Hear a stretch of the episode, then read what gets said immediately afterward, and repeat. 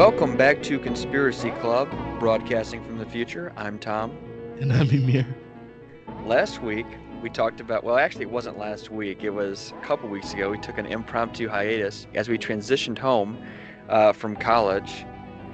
So uh, we had a little impromptu seasonal break. So last time we met, I guess is a proper, uh, more proper. Yeah. We talked about the American Dyatlov Pass incident. Five men mysteriously abandoned their car on a snowy mountain road and ran off into the woods. It would be months before any of them were found, and to this day, there remains no evidence of Gary Mathias. It's not known why they took that fateful road or why they abandoned their car.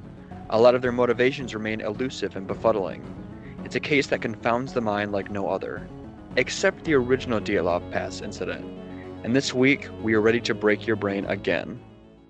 So, like, does the original have anything to do with, like, I don't know, people run off into the woods or. So, yes, the original so does have some woods, some people running into the woods, uh, mysteriously as well. Yes, okay, that's what I was wondering.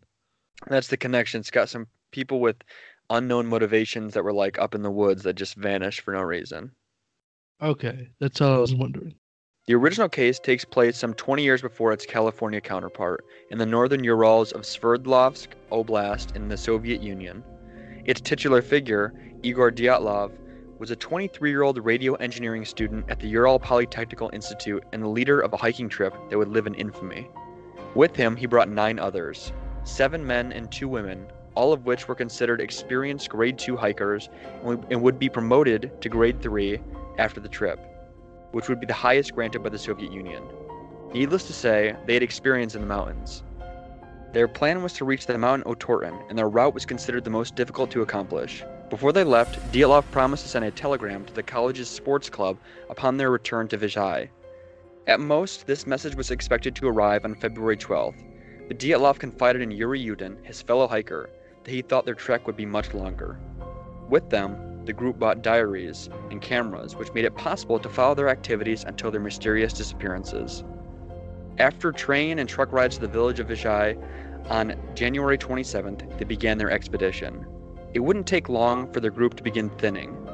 The following day, the 28th, Yuri Yudin had to turn back due to knee pain that would have made the rest of the trip impossible. Now nine total, the rest of the group pushed onwards. So, the whole thing is they're hiking through the woods just because for fun, or is this like. Um, yeah, I think it's just like there's like they're they're students, so I assume they're doing some studying, but like for the most part, it's just like a trip. Alright, so the one guy ends up living who said, I'm going back. Yes, Okay, smart man. He probably he probably didn't even actually have a knee injury. He was just like, yeah, I'm not down with that. As soon as he was like, hey, this is gonna take way longer than I said, he's like, oh, my knee. Exactly. I would have been like. "Ooh, I can't really make it. I kind of left the oven on. I gotta go back. My kid's still in the house. It's a newborn. I didn't get a, anyone to do a daycare, so it's kind of like I can't really raise it. However, as we'll get into with later theories about what happened, uh, this hiking trip may have had some hidden motives. Mm, I like the word hidden and the word motives. Both of those words, good ones. hmm So together, On January 31st, they found themselves at the edge of a highland area that they would need to climb. They stored surplus food and equipment in a wooded valley they would need for the return trip, and the next day they began to move through the pass. The wrench in the gears of this plan was the worsening weather conditions in the Urals. Snowstorms began to pick up and visibility plummeted. They quickly lost any sense of direction and wound up moving west toward the top of a different mountain, Kholat Syakhl. When they realized what they'd done, they decided to stop and set up camp. But rather than traversing downhill to a forested, sheltered area, they did so on the slope of the mountain, perhaps out of fear of losing all the altitude they'd already accomplished. But what happened in the night, nobody knows. The 12th came and passed, and no messages had been received. Worry began to stir, but they assumed delays and decided to wait before doing anything. But on February 20th, the relatives of the travelers fervently demanded a rescue operation be conducted, and thus the first rescue groups were sent out after Dyatlov, groups consisting of volunteer students and teachers. That's really. I don't know why they would choose a slope to like chill at. Yeah, so there's we'll get into it later as well, but like I said, it's there's the thought is that maybe they thought they didn't want to lose all the ground that they'd accomplished because they'd been hiking all day. But again, they're also experienced climbers, so if they thought this was going to be dangerous, then you'd think that they would know. Yeah, or maybe someone knew but was like, "No, let's keep going." You know, this Someone for wanted to sabotage research. That are you know for research to see what the human body can do. So on February 26th, the tent was found, but it was destroyed. Overall, the campsite was a dumbfounding location. The tent was said to be half torn down and covered in snow. It was empty, except for all of the group's belongings, including their shoes. What's more, the tent had been cut open from the inside. Footprints could be found, however, eight or nine sets, all left by people that were wearing only socks, or a single shoe, or possibly even barefoot. These tracks were followed down towards the edge of the woods on the opposite side of the pass, nearly a mile away.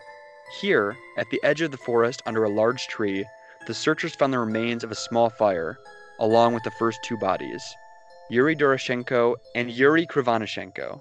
The bodies were shoeless and were dressed only in their underwear. The branches on this tall tree were broken above them, suggesting that maybe one of them climbed up to look around. Between this tree and the camp, three more bodies were found. Igor Dyatlov, Zinaida Kolmogorova, and Rustem Slobodin. Though each body was separated by a couple hundred meters, they were all posed as if they were trying to return to camp. The other four bodies took some time to find, more than two months to be exact. It wasn't until May 4th that their bodies were discovered buried beneath the snow deep in the woods. This group was slightly different. Three of the four were dressed better than the rest, and signs suggest that those who died first had given their clothes up to the living. A standout, however, was Dubinina, who was wearing Krivonishenko's burned and torn trousers, and around her left foot and shin, a torn jacket was wrapped. So, what happened? Well, following the discovery of the first five bodies, a legal inquest began to determine their causes of death. Medical examiners found no injuries that would have led to the deaths, leading to the conclusion that they had all died of hypothermia. However, Slobodin was found to have a small crack in his skull, though it was not considered fatal. It wasn't until the remaining bodies were found that things really became suspicious. Three of them had sustained fatal injuries. Nikolai Thibault Brignoles had suffered major skull damage, and Lyudmila Dubinina and Semyon Zolotaryov had major chest fractures. So, maybe you start to think that foul play may have been at hand, but Dr. Boris Vozrozhdenny stated that the force needed to do that much damage to them would have been comparable to a car crash, and their bodies didn't have any external wounds that would have been associated with bone fractures, except for Lyudmila Dubinina, who was missing her tongue, eyes, part of her lips, some facial tissue, and part of her skull, on top of having severe skin macerations on her hands. It's claimed that she was found laying face down in a stream that ran beneath the snow, which likely correlates to putrefaction in a wet environment, but is unlikely to be connected to her death. That sounds like murder. You think so? At least in her case. The rest of them, I don't know. Could have, but that sounds like clear murder. Like at least with the other one, with the American one, there was nothing where it was like, ah, it sounds like this guy got murdered. This one, Yeah, this one there's like people are really Bl- fucked up. yeah, like this is blatant. Like we cut her tongue out, Well, part that, her lip. see, that that that part that people think that that's from laying face down in some a stream or something that might have eroded away, but that still doesn't like make up for the why they all had severe chest fractures, um, akin to a car crash, when all they were doing was walking around the woods. Wait, her tongue eroded away. Potentially, if she was laying on her face, Okay. potentially it's a possibility. But the the chest fractures make no sense because what uh, what out there was doing that much damage to them, and also how come there was no external um, signs that they had faced that kind of damage? It was, it's kind of an oddity. Maybe a bear. But you'd think that if they got attacked by a bear, wouldn't their skin have some signs of damage? What if it just punched them? Just really hard. Yeah, you have you ever played Tekken? No. There's a bear in Tekken that can fight. Oh yeah. Does Yep. he do that that kind of shit right He there? only punches. Yep. Only punches. No scratches. Maybe it was a bear, or maybe, maybe maybe it was a Tekken Yeti. Bear. maybe Whoa. it was Tekken Bear. yeah, exactly. Maybe it was Tekken Bear. Other than that, it's really unclear what happened or why they behaved how they did. The temperatures in the area ranged from negative 13 to negative 22 degrees Fahrenheit. But they were not wearing sufficient footwear, and many were found wearing only bits of ripped clothes taken from those who had already died. So let's go over the inquest files to recap and bring some things to light. Six of the group members died of hypothermia and three of fatal injuries. No one else was nearby the group, the tent had been torn open from the inside. The victims had died six to eight hours after their last meal. Everyone left the camp of their own volition on foot. High levels of radiation were found on one of the victims' clothing, and no one survived. Okay, so the radiation's the only one where I'm kind of lost on. Yes. And no one really knows. There's a theory that'll come down later that kind of is really wild about why only that one person had the radiation on them. But other than that, it's kind of really unclear why one person had heavy radiation. Because if it was if their deaths were associated with um uh with that, you would think that more of them would have radiation signatures on their body, but just one body was found with heavy radiation. That's really weird. The inquest ended on May 1959 due to the lack of a compelling guilty party. It was simply summed up to be an act of nature. Before we get into the aftermath, there are two other unconfirmed reports regarding the incident. One is from Yuri Kuntsevich, who attended five of their funerals and reported that their skin had a deep brown tan. Another comes from a group of hikers some 30 miles from the incident, who reported seeing strange orange spheres in the sky to the north on the night. Similar sightings were observed in adjacent areas continually from February to March of 1959. One sighting came from Lev Ivanov, who led the inquest in 1959. In 1990, he published an article admitting that he had no idea what had happened, but that his team had also seen the flying spheres. Upon publishing, he received orders from regional officials to dismiss his claims. So he's saying that it's aliens. Uh, this orange spheres, whatever that means, people are think that those are associated with their deaths. So they're guessing aliens did something. Well, are you guessing aliens did something? Well, I'm just orange spears. I'm just gonna assume either it's gonna be you know aliens or the Dragon Balls, and it's not the Dragon Balls. So yeah, because they didn't wish for death. yeah, well, it might. You never know. They could have been suicidal. Yeah. They're like, I want to be a legend, Uh, okay, I don't know about that. and they died in a legendary way. What do you make of the uh, the tan seen on some of their bodies? Maybe it was sunny out. They could have caught a tan. So some people think that the tan, the deep brown tanning, um, is consistent with mummification. And since some of their bodies were, you know, sitting in wet environments, you know, covered by the snow for so long that they may have like mummified. Mm, I can see that. Um, there's really nothing else about the tan, and that's kind of unconfirmed as well. Okay, I can see that. That's a good enough thing. That'd make me okay. Well, the strangeness didn't stop there. In 1967, Yuri Yerovoy, a writer and journalist, published a novel titled Of the Highest Degree of Complexity, which was inspired by the incident. See, at the time of the inquest, Yerovoy was a photojournalist and was active in the search in early stages of the investigation. The files on the incident had been locked away in secret, but Yerovoy had particular insight. Although his novel was fiction, and he avoided revealing anything that wasn't public, Yerovoy had an archive of the incident, which included photos, diaries, and manuscripts, all of which vanished when Yerovoy died in 1980. In addition, it's believed that Yerovoy had alternative versions of his novel that were rejected by the Soviet government. Well, that's. I believe they get the right to do that because he shouldn't have been doing that anyway. But what do you think that if they rejected it, do you think that that meant that he was hiding something? Well, it could have been like you know, aliens came and did it or something. Or And they're like, oh no. no, no, no, no, pal. We're not gonna. We're not putting that out there. It's That interesting just- that it got published at all if they thought that it was connected to this like top secret incident. And also it's interesting that this incident is considered to be top secret because it just if it's an act of nature, what's the harm in writing about it? they could have been trying to keep them from knowing the real reason they were out there. Maybe. You know, like what if they were out there, uh, you know, looking for nuclear sites or something, or looking to do something with nukes, and they were like, "Nah, let's keep that on the low." Oh well, wait till you see some of these theories. They get kind of in, interesting and maybe similar, more similar than you'd think to what you just said. Yeah. All right. Let's let's see. To this day, it still isn't known what happened on the mountain pass, but the case is far from dead. As of February 2019, Russian prosecutors have launched a new investigation into the incident, of which there are only a handful of theories being actually entertained.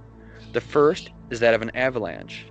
Is it possible that the group awoke in a panic and frantically cut their way out of the tent due to an avalanche, either current or imminent? In the dark of night, maybe they got separated and froze to death before being able to return to camp. This theory, though still on the table, faces some contradictory information. The location of the camp did not have any signs of a recent avalanche, which would have been reasonably obvious. Since the incident, over 100 expeditions have been conducted in the area, and no one has reported conditions that might create an avalanche. Even if their location happened to be unlucky enough to be the target of a very specific avalanche, that still wouldn't make sense because of the incline of their site with the mountain meant that the trajectory would have missed them entirely. Additionally, Dyatlov and the group were trained hikers and skiers, and it's unlikely that they would have chosen to camp in a potentially dangerous location. As well as the footprints, which led away from the site, they were inconsistent with people running in panic, but actually more in line with people walking normally. One theory suggests immensely powerful katabatic winds made remaining in the tent impossible. Another suggests that wind flowing down the mountain created a Kármán vortex street, which produces infrasound that is capable and known to induce panic attacks. The group may have been subject to this in the tent, forcing them to abandon all rationale, cut their way out of the tent, and abandon their clothes. The group that sustained injuries may have fallen into a rocky ravine in the darkness. Eh. You don't buy that one? Yeah. Eh. I don't know. It's okay. That's not bad. A more sinister theory is that of military testing. Some theorize that their campsite was within the path of a Soviet parachute mine exercise. They awoke to explosions and fled in a panic. The physical injuries may have been the result of concussive blasts from the mines. Where does this theory stem from? Well, the fact that there are records that parachute mines were being tested by the Soviet military in the area by the hikers at this time. Additionally, these types of mines often lead to injuries similar to those of the hikers found internal damage but far less external trauma. This might explain the glowing spheres that were spotted as well. I can see now. This one is the one I can actually see. Yeah. This one explains a lot more than the other one did. This one explains a lot. Like all the scars and well not scars, but all the internal stuff that would be like with an explosion happening. And think about this. This would make sense why the Soviet Union will want to cover up the real story because Mhm. then they're at fault for it. Yeah. So I, I'm I'm gonna go with this one as the one. Okay, well don't don't get too attached to it because maybe you'll get your mind changed by this one, which might explain the uh, the radiation found on one of the bodies. Okay, I guess. Let's see. One theory is that Semyon Zolotaryov and Alexander Kolevatov and Yuri Krivonishenko were KGB agents sent on a mission to uncover a cell of CIA agents. They were tasked with delivering radioactive samples and photograph the Americans, but somehow something went wrong and the CIA agents killed the group. This sounds absurd and likely is, but there are some strange details which might bring a small degree of legitimacy to the paranoia. Semyon Zolotaryov, who was 37, far older than the rest of the group, was an instructor at a different tour base, and he allegedly joined the group at the last minute. He was a veteran and had combat experience. On his arm bore a tattoo that remains untranslated. Alexander Kolevatov allegedly worked in Moscow as a lab assistant in a top secret scientific facility. Yuri Krivonishenko allegedly also worked in the plant Mayak in Chelyabinsk 40, where a massive nuclear disaster occurred. Uh, I can see like a take out the CIA agents thing. I can see this also being like a combination with the third one or the last one.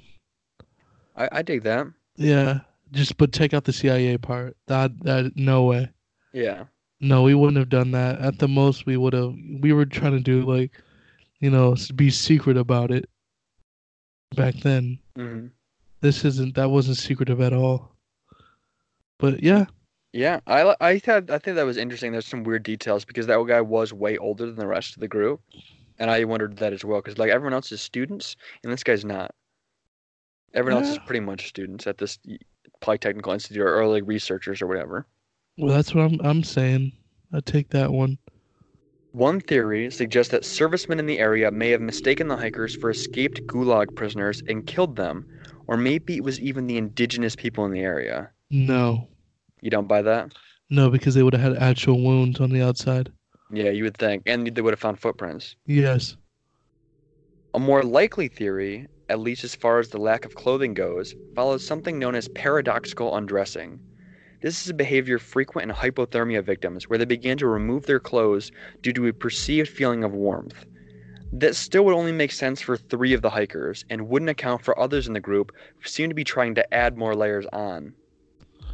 Um, maybe at the start, but then I I might want to combine this with the other two. Okay. But I kind of I can see it kind of. Some people even believe that it may have been a Russian Yeti that led to the hikers' tragic fates. Or perhaps it was shrooms, a UFO, a failed teleportation experiment, a lightning strike, gravity fluctuation, a Wolverine attack, or even methanol poisoning. No. You don't buy any of those? First off, what's does a Yeti from Russia speak Russian? It maybe it roars in Russian. Yeah. Well, think about this: bear punch, Yeti punch. What's the difference? yeah. Yeah. Uh, There's the aliens, the UFO thing. shrooms. No. Because where would they just randomly have shrooms? Yeah, they brought it with them. They're college students. They like to party. Maybe. Nah. Not when you're hiking. Yeah, you'd think. UFO. Nah. You don't think they settle in for the night and go, "Hey guys, I brought a bag of magic mushrooms. Let's get lit." No, I don't think that's happening. There's a 37 year old there. He's gonna be like, no, put those away. Uh, Maybe he wants to seem cool. No, he would. No, he's already washed. There's nothing he can do. The failed teleportation experiment is a no go. That there's not a lot of there's not a lot of evidence to back that one up. yeah, a lightning strike. No, because I feel like you could see that. You Or would think, like some evidence that it happened. Yeah, gravity fluctuation. Probably not. Wolverine attack. There's no leftover prints. Yeah, and there's no, they have no external trauma. Yeah. And then methane. and Yeah, Wolverines can't punch people unless it's the Wolverine. Yeah, that's what actually meant. It was talking about Marvel comics. Yeah. And then methanol poison. Come on, man. I don't know what the the evidence was for that. Smoking cigs. But remember the cameras that were recovered? Well, those photos hold some odd and creepy information as well.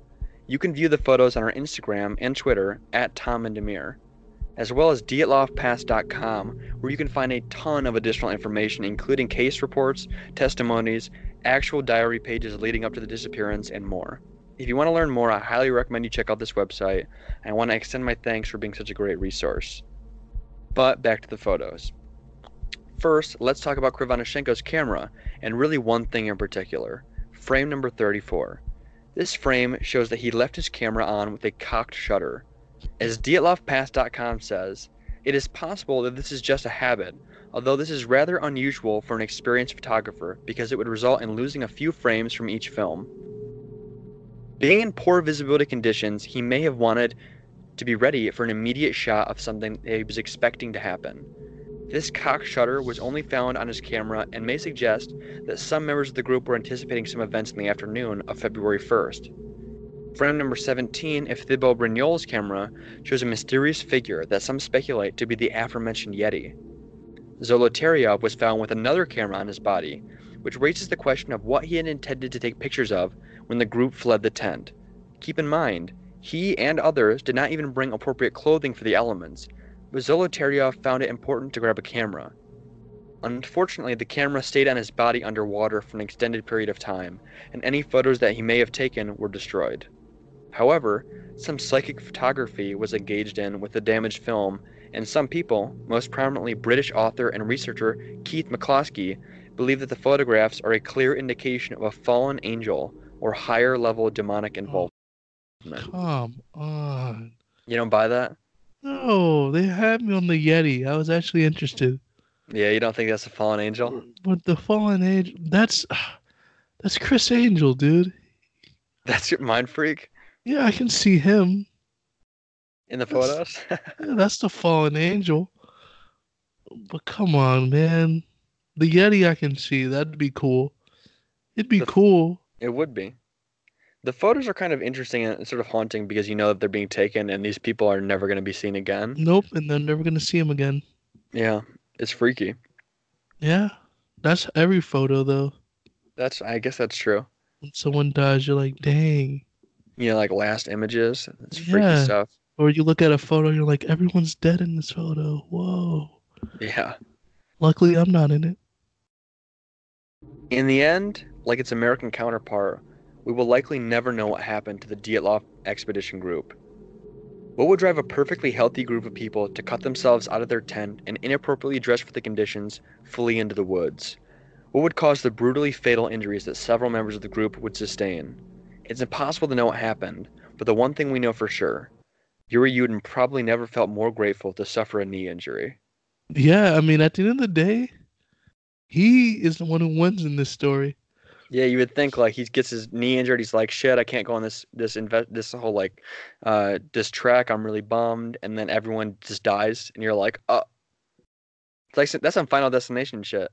Exactly. Now he's like chilling, probably. His wife probably still cares about him. Yeah, I'm he happy for at this point, but Well, come on. Let's not say that. actually, I think he died really recently. I think he died in like 2013 or something.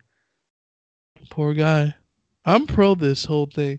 I like this one more than the American one. The American one just felt like it was like some guys just kind of just freaked out and left.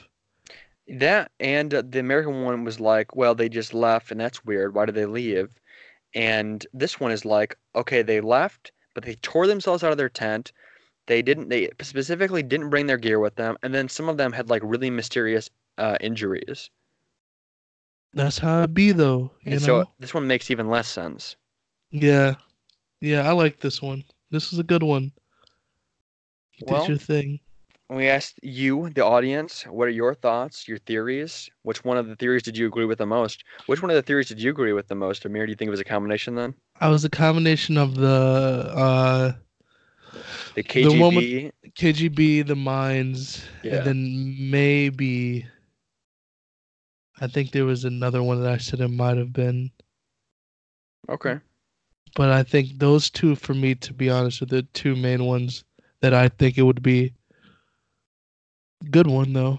Uh, That's what I think happened. I think they went up there, found out it was parachute. Oh no, I feel like they went up there. Three of them did lose their minds. It was them losing their minds, and started taking their clothes off. And they were like, "Whoa, what are you doing, dude?" So they ran off, and then that's when they found the mines. Explosions happen, death, Chaos. chaos. Everyone's freaking out.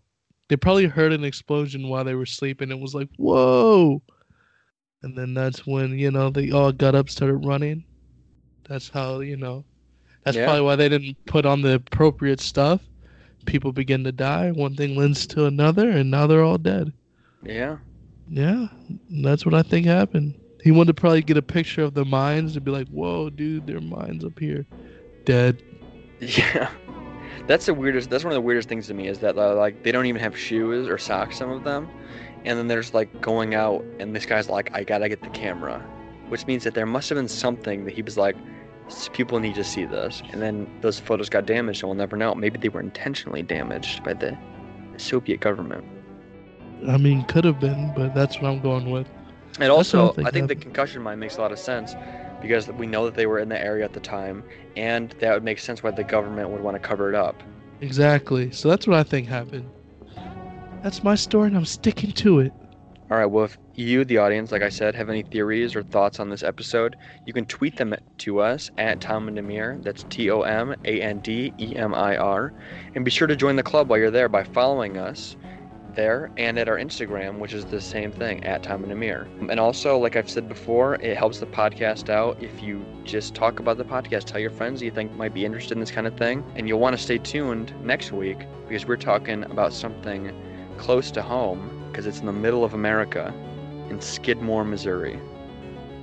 Yeah, Emir, I don't know what that's thoughts? about at all. I don't even know what that means. I know Skid Row It might as well be that. and ZZ Top, Hell yeah. but yeah, Yeah, anything we you should want to do say? an, we should do an episode about how ZZ Top spins their guitars. Like, what is that about? That's our that's our spin-off episode. Yeah, but yeah, like I say every single week, man, Russian bears on unicycles. Well, no, sorry, Tekken Russian bears on unicycles are food and need to be stopped.